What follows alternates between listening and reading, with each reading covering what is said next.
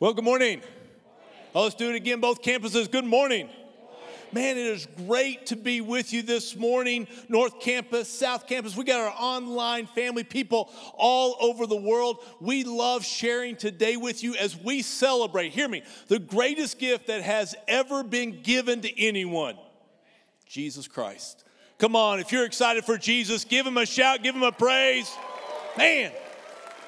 And if you haven't heard it already, let me be the first to say, Merry Christmas. This is our season.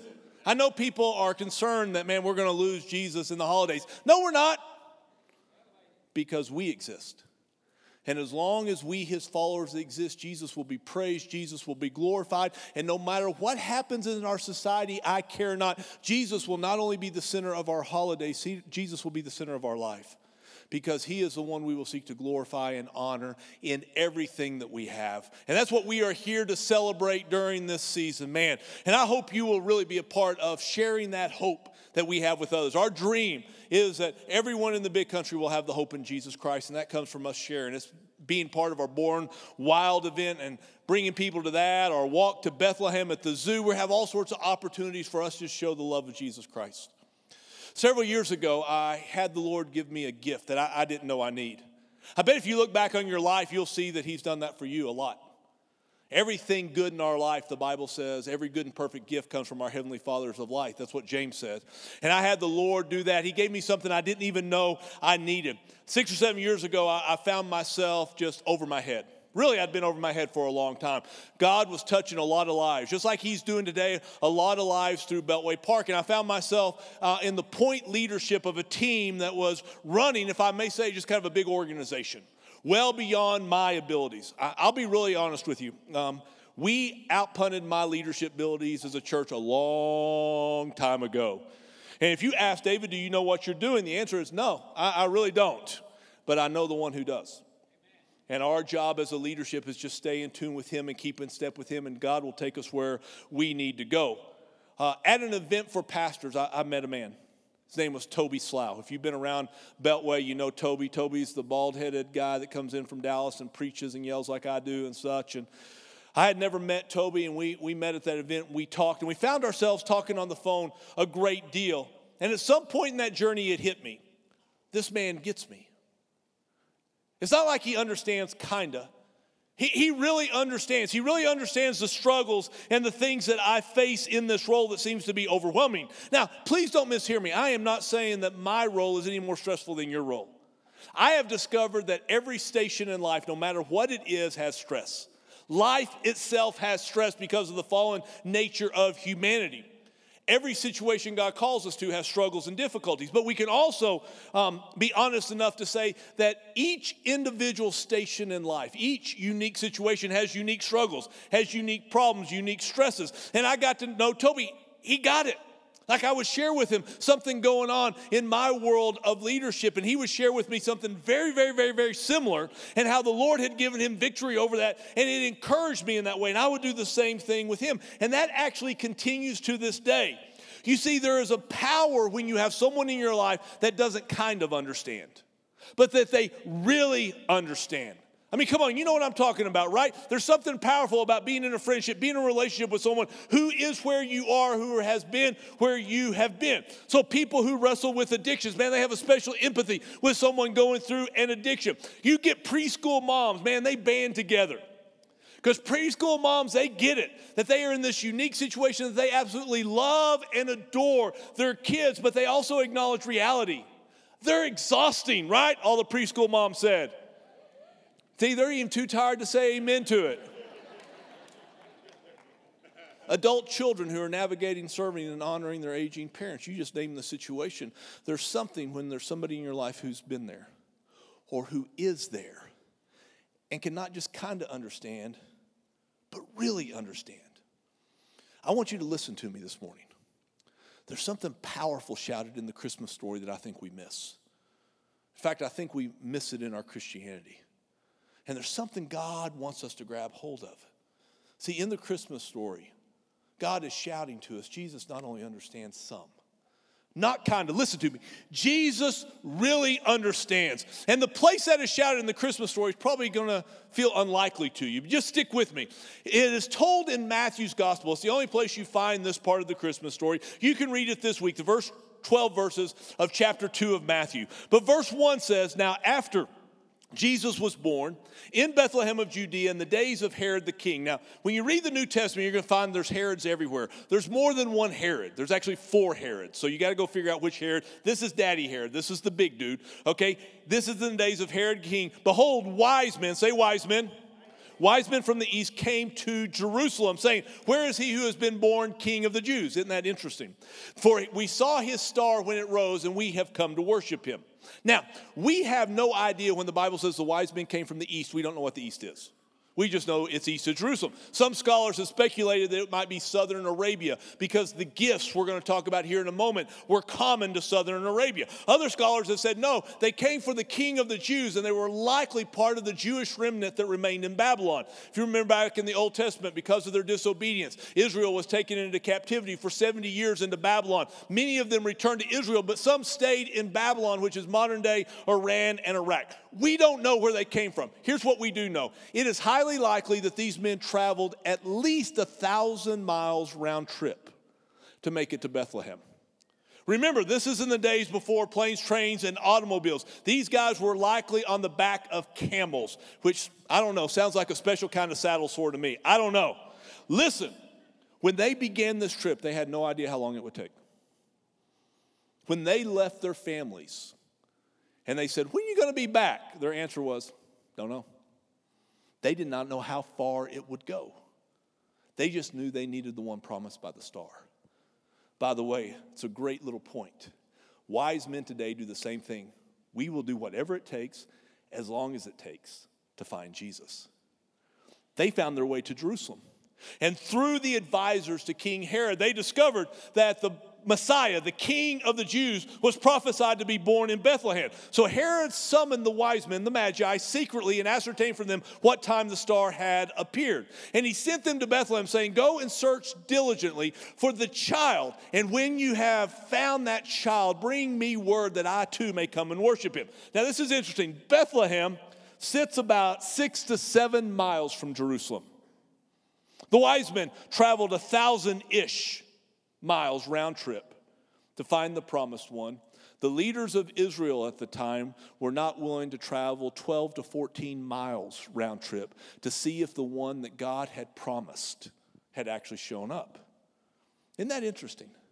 There's a lot of people, I hate to say maybe some among us, North South campus right now online, who want Jesus, but we want Jesus on our terms.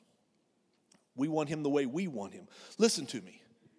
More than I think we can fathom, Jesus wants everyone to be in relationship with Him. Every one of us. He longs for all of us to have the abundant life He came for us to have. But we must understand that we must come to Him on His terms and in no other way. That's what wise people do.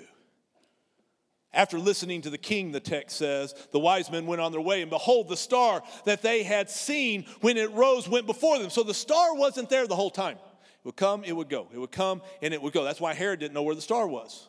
And it came to rest over the place where the child was. When they saw the star, they rejoiced exceedingly with great joy. And going into the house, say house.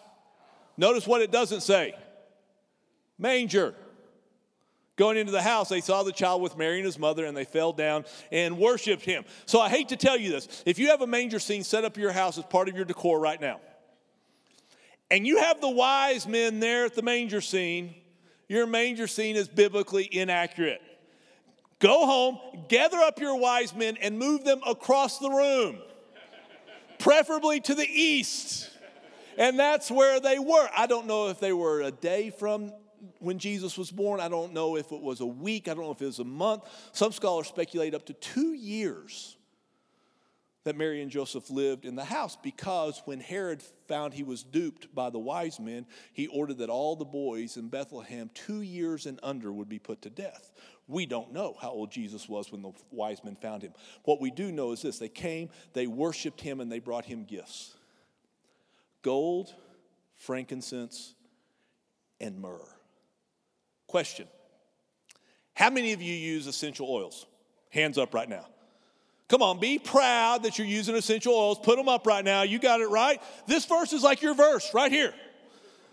Get hold of it. This, by the way, is why we normally put three wise men in our manger scenes. You know, the text never said how many wise men there was, but it says there were three gifts. No one comes to a baby shower without a gift, right? That's like proper etiquette. So they came with gifts. Now, this baby shower was like no other baby shower. You go to a baby shower, and by the way, I have discovered they're inviting men to baby showers these days.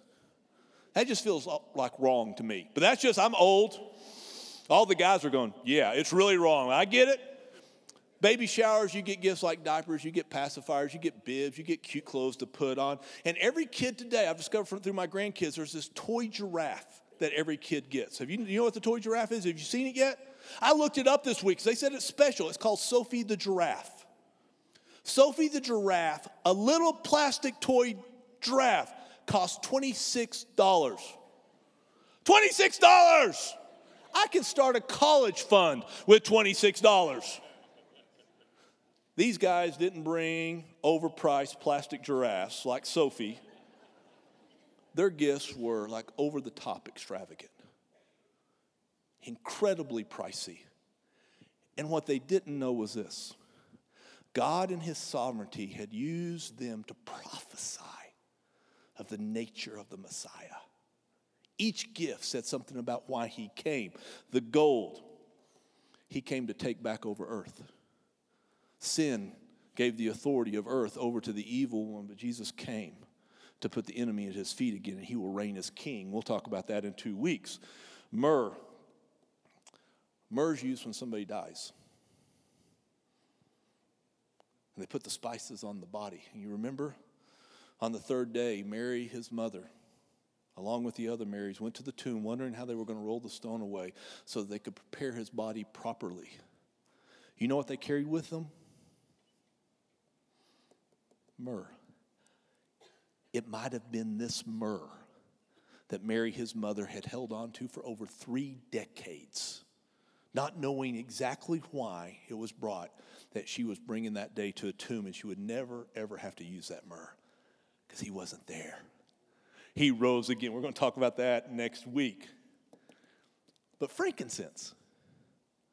Do you have any idea why there was frankincense? Which, by the way, frankincense is like a staple of the essential oils world. In the ancient world, um, frankincense very expensive in the ancient world was used in human health. It was an antiseptic, it was a diuretic, a sedative, several other things. So it was a very practical gift that they could use it to help keep um, Jesus and themselves very healthy. I'm just telling you, it's likely that Mary and Joseph lived off of the value of these gifts for a long time. They went from being a very poor couple in a very poor village to being pretty wealthy. That is reality. It tells you something about the wise men, by the way. They were pretty wealthy. They were like movers and shakers of society. I mean, it's not just anybody that gets to visit a king. But they show up to Jerusalem, all of a sudden they get access to the king of the region. It says something about them. Isn't it interesting? Two groups worship Jesus when he was a baby. Not both of them at the manger, but both of them part of that original Christmas story. One of them was a group of shepherds. They were there at the manger. There, your manger scene is correct. They were known as the blue collar guys, the everyday Joes, the kind of redneck, little rough around the edges, things like that. And the wise men, the socialites of the ancient world. It's like you had the spectrum of humanity. Jesus loves everybody. Jesus is no respecter of persons. He came for everyone because everyone needs him but more than just a practical gift for their health, more than something to throw in our infusers today. Frankincense was used for something else, something that we don't think of very much in our world anymore. It would used by the priest in worship to God in the temple. What I need you to do this morning is I need you to put on your thinking cap a little bit. You're probably going to have to go back to your Bible and look at some things after this.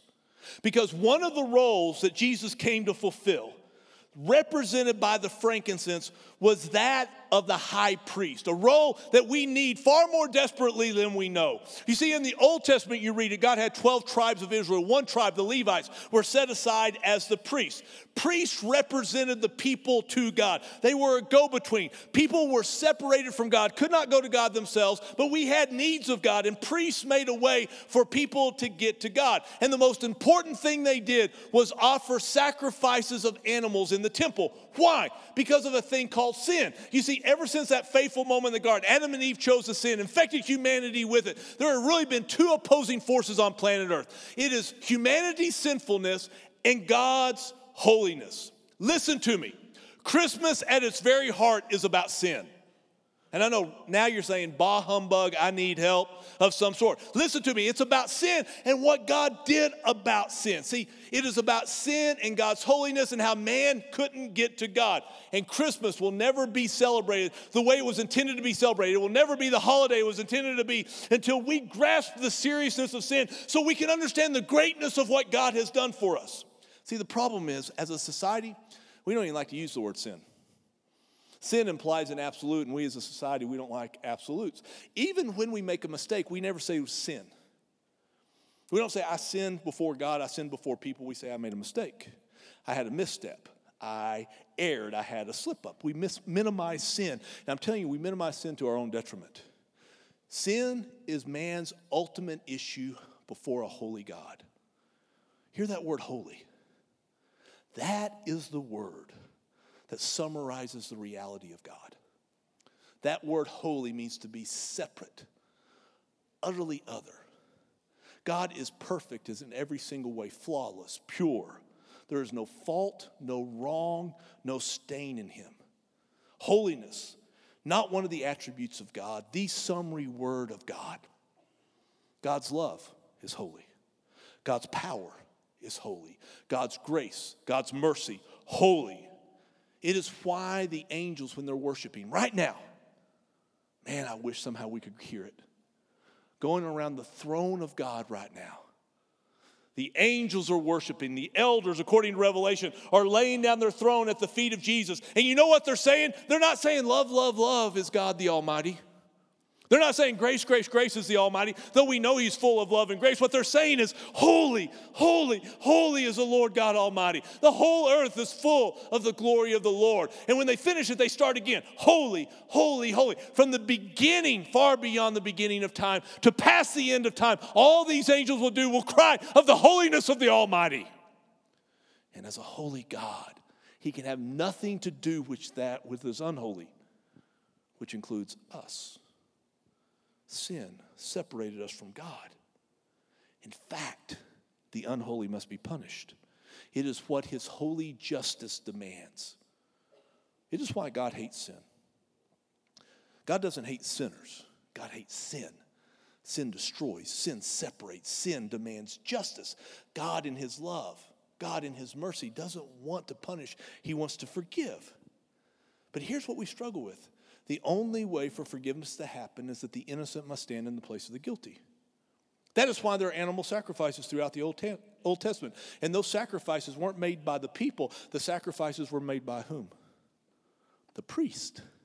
The priest made a way for the people to get to God. There was one day that stood above every other day. Think with me. It was called the Day of Atonement. Say atonement. It was one day in the year and on that day and that day only, the high priest went into a room of the temple that they only went into on that day. It was called the Holy of Holies or the most holy place. In the most holy place stood the Ark of the Covenant. Some of you are excited because you're thinking I'm going Raiders of the Lost Ark on you here. It refers back to that, except what the Ark we're talking about is real. Raiders of the Lost Ark are iffy, right? He would go into that place one day. And here's what they would do because of the holiness of God they had a special robe for the high priest. On the bottom of the robe, there were bells. You know why there were bells? Because if he just wasn't right before God, as right as he could be, he would be killed in the presence of God. When the bells stopped ringing, him moving around, they knew they had an issue. They also tied a rope to his ankle. Because if the fool fell over dead in the presence of God, they weren't going in after him. They were just going to pull him out, man. They were not going to go in there because they had an honor and respect for the holiness of God when the high priest would go into the most holy place, you know what the first thing he did was? he would take frankincense and he would light it. And the aroma and the smoke would rise up into heaven as a prayer of the people crying out for the mercy of God. He would take a goat, a perfect, innocent goat, and he would slay it, and he would take his blood, and he would put it on the mercy seat, crying out to God that the blood of the innocent would take the place of the blood of the guilty. Hear me, it takes blood to atone for sin. After that, the priest, high priest would come out. He would lay his hand on another goat, representing the sins of the people being placed upon that goat. He stood between the people and God. He took upon them the sins and he placed it on the goat. And symbolically, that goat would be released into the wilderness, representing that God in his mercy would separate humanity, um, separate people from their sins. By the way, if you've ever heard the English phrase scapegoat, heard scapegoat? Comes from the Day of Atonement. A scapegoat is someone who is punished in place of somebody else in life. It comes from the biblical example on the Day of Atonement. Now, understand, many of us struggle with the idea of animal sacrifices. They seem crude, they seem backwards, they seem weird, they seem unfair, if not extreme. But listen to me.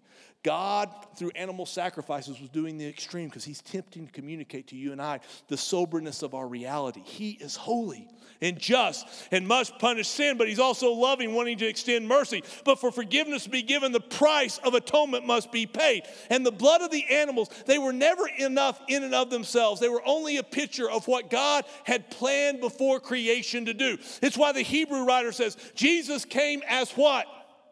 High priest. Don't miss this. He came in high priest of the good things that are already here. How many of you want the good things of God? Show your hands up right now. The rest of you are liars. We all want them. The high priest came to bring those things to us. He did not enter the most holy place by the blood of goats and calves, but he entered the most holy place once and for all by his own blood, having obtained eternal redemption. Jesus came as the high priest. You hearing it? To bridge the gap between our sins, God's holiness. We couldn't get to God. We needed God. We couldn't get to God. For centuries, God gave a picture of what he was going to do in the priest. The priest would stand between God and the people so that the God would not consume the people in their sinfulness. But it was only a picture of what God was going to do. And then on the day Jesus came, the day he was born, remember that thing we celebrated Christmas? He had these wise men bring something of frankincense, saying, We have a high priest who is going to get us to God so that all that we need could be met. See, Jesus came to do what no one else could do in a way no one else could do it. Christmas, listen to me. Our high priest, we could be made new and brought into full relationship with God through Jesus Christ. That is what Christmas is about. This and only this is why we celebrate Christmas. And everything about Christmas is meant to point to that. We've got lights up all over our physical campuses. You probably put some lights, some decor up at your house. You've probably had some fights in your house over putting lights up. It happens everywhere. You know what those lights represent? That in the midst of our darkness, our unholiness, God in His mercy shine the light of Jesus. And those lights are meant to remind us that God did the unthinkable shine light into our darkness. That Christmas tree we all put up, we have them behind me on our um, South Campus, we have them on the platform of the North Campus or in your house. You know what that tree represents? The Bible says, Cursed is anyone who hangs upon a tree. Jesus was crucified on a tree. The curse of our sins were placed upon him. And that Christmas tree, all lit up, all that decor, is meant to celebrate the wonders of what God did for us on the tree.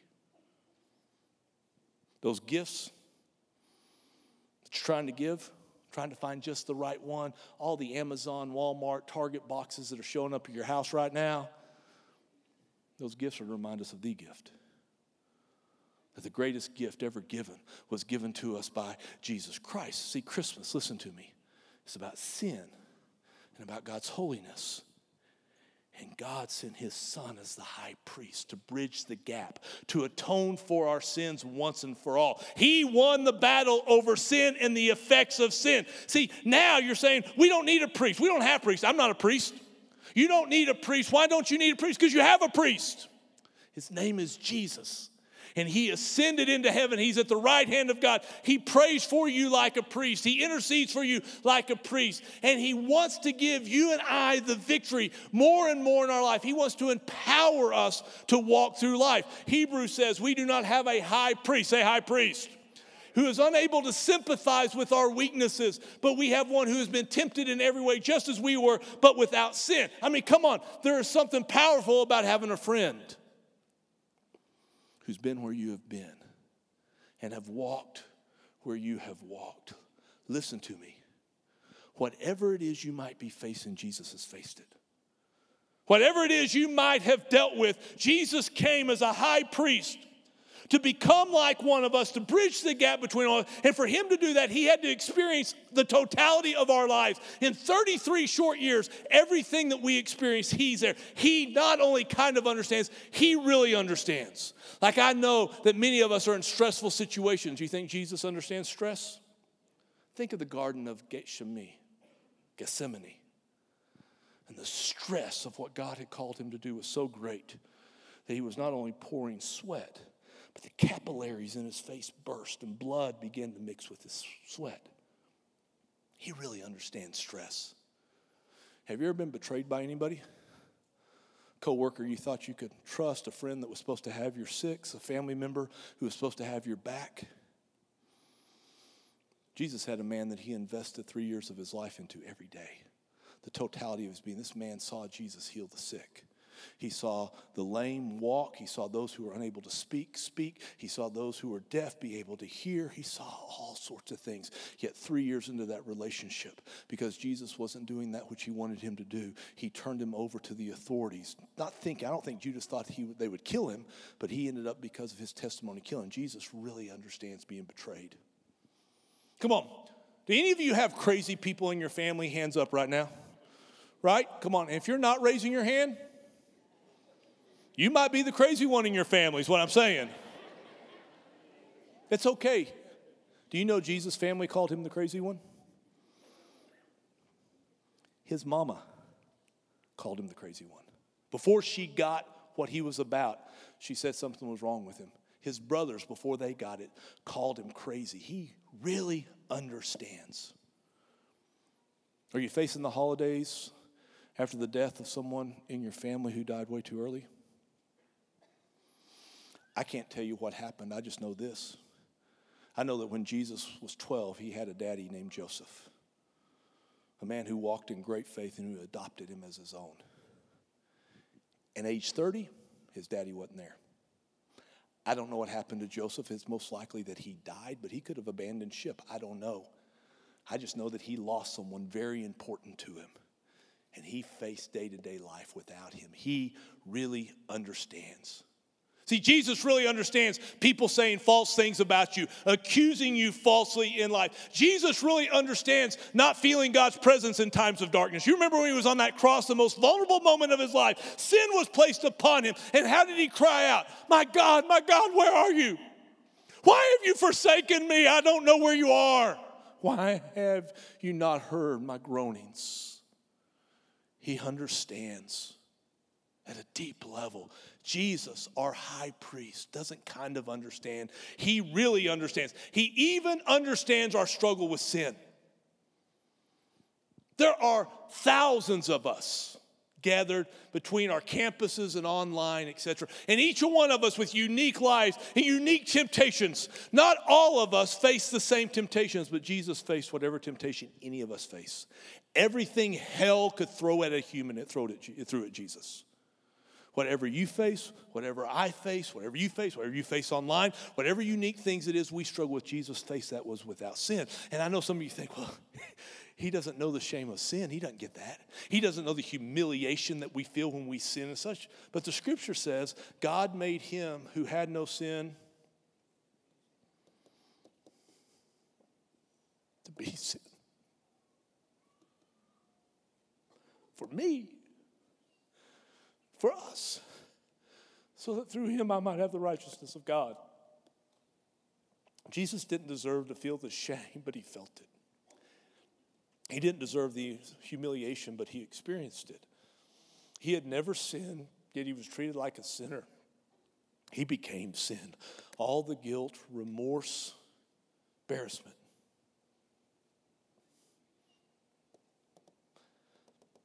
I felt those this week. How about you? I felt guilt. I felt remorse. I felt embarrassment for the stupidity of my life that I cannot always overcome. Jesus really understands. And more than any of us will ever get, Jesus understands sin. But he was different than any priest that ever lived. Because through him and his understanding, he not only gets it, he not only offers to walk with us, but he says, I overcame it. I understand it. I overcame it. And I'll give you ability to overcome it. I'll give you power. That's the invitation. The Hebrew writer says, For we do not have a high priest who's unable to sympathize with our weaknesses, but we have one who has been tempted in every way, just as we are, yet was without sin. And we think he doesn't get it. But then he says, Let us then approach the throne of what? Grace. How many of you need grace in your life right now? I need grace for this life. He says, Let us come with confidence. Why confidence? Because we have our act all together? No, because we have such a great high priest. He went before us and he made a way for us to be right with God. We can come with confidence. By the way, if you've ever wondered why the common formula for the ending of prayer in today's age is to say, In Jesus' name, amen, it's because Jesus is our high priest. It's trying to remember that I don't pray because of my own authority or my own ability, but I'm able to pray. I'm able to come to the throne of grace with confidence because of the name of Jesus. It's become a formula that we've missed its significance, but we're supposed to come with confidence so that we may receive mercy. I need mercy. And we might find grace to help us in our time of need. You see, Jesus, who really understands the realities of our lives like no others, offers us what no one else can offer. As the high priest, Jesus can give grace for whatever we need. Hear me. He doesn't condemn us for our needs. Some of us look in the mirror and we think, how can God have anything to do with you? Because of your struggles and your needs and your problems. He doesn't look down on us because of our weaknesses. He doesn't despise us because of our struggle with sin. He really understands. And He offers not just to be with us, but to empower us that whatever station of life we are in, we can be victorious. Jesus came as a high priest. So here's my challenge for you. This week, I want you to make a purchase. You ready? It's real simple. I want you to buy some frankincense. I don't sell essential oils, okay? So you don't have to go to my site, anything like that. I don't know anybody who does. If you do, great, use them. But I bet places like Amazon have frankincense. You can get it in two days. I want you to get some frankincense and whatever you can do to get that smell inside you. There's something powerful about our senses, and we miss it sometimes. And I just want you to get some frankincense. Either put it on, you may not like it, put it in an infuser. I, I don't care what you do with it. And whenever you feel like that life is overwhelming, I want you to pull it out. And I want you to remember, put it back up here, guys. Jesus is a high priest. He really understands. And not only does he understand because of what he did, he has a grace for you and I. I want you to use that frankincense as a reminder to approach the throne of grace with confidence so that you can receive the grace you need in time of need. And his grace, I'm telling you, will be sufficient for whatever life throws at you. Can we be honest about Christmas? The Christmas season magnifies life, does it not? It magnifies the good, it magnifies the bad. There's a lot of wonderful things in life.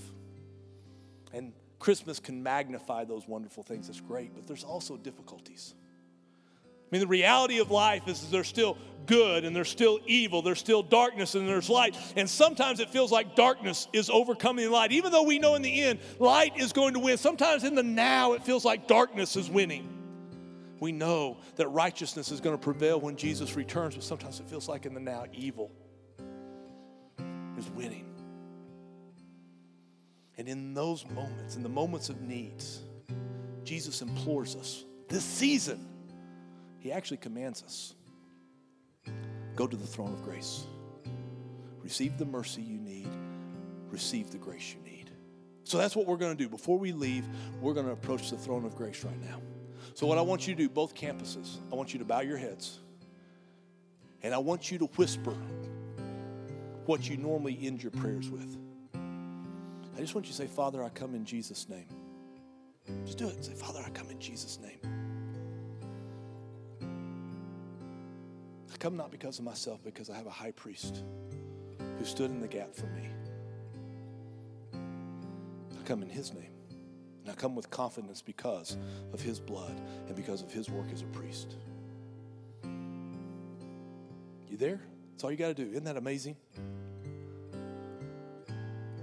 There's no temple because you've been made a temple of the Almighty by the blood of Jesus Christ. There's no animals to be sacrificed because Jesus shed his blood once and for all. Live in an amazing day. All we got to do is say, Abba, Father, and his ear turns to us because of Jesus. It is incredible. And I ask you right now, what are the needs of your life? And are you willing to bring them to him? It's, it's that simple. That's what he wants. You want to know what Jesus wants for Christmas? He wants you to bring your needs to him because it says that he is the all sufficient one and you are not. See, maybe you're in the most wonderful season of your life and you can just give thanks for that season. We all have them, that's great. But maybe you're in that season when it feels like darkness is prevailing over light, that evil is prevailing over righteousness, and you have needs in your life. Here's what I want you to do. If you need a special touch of grace, you just want the touch of grace from our high priest. I want you to do this. I want you to do what we normally do at the end of service. I want you to take your hands, I want you to open them up and place them on your lap in a posture of receiving. Just turn them up and say, God, I need grace. If you need something today, well, it doesn't matter what it is. So, whatever the need is, you're releasing it to God right now and saying, God, I don't know how this is going to resolve. I don't know how this is going to fix. I just know I have a need. And whatever that need is, I am declaring your grace is sufficient for that need. And I come and I receive that grace.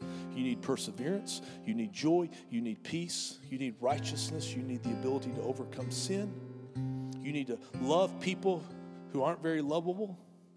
I mean, you just name it, whatever it might be. I declare over you, His grace is sufficient. He, he really understands, He gets it. He gets difficult family members, He gets difficult people.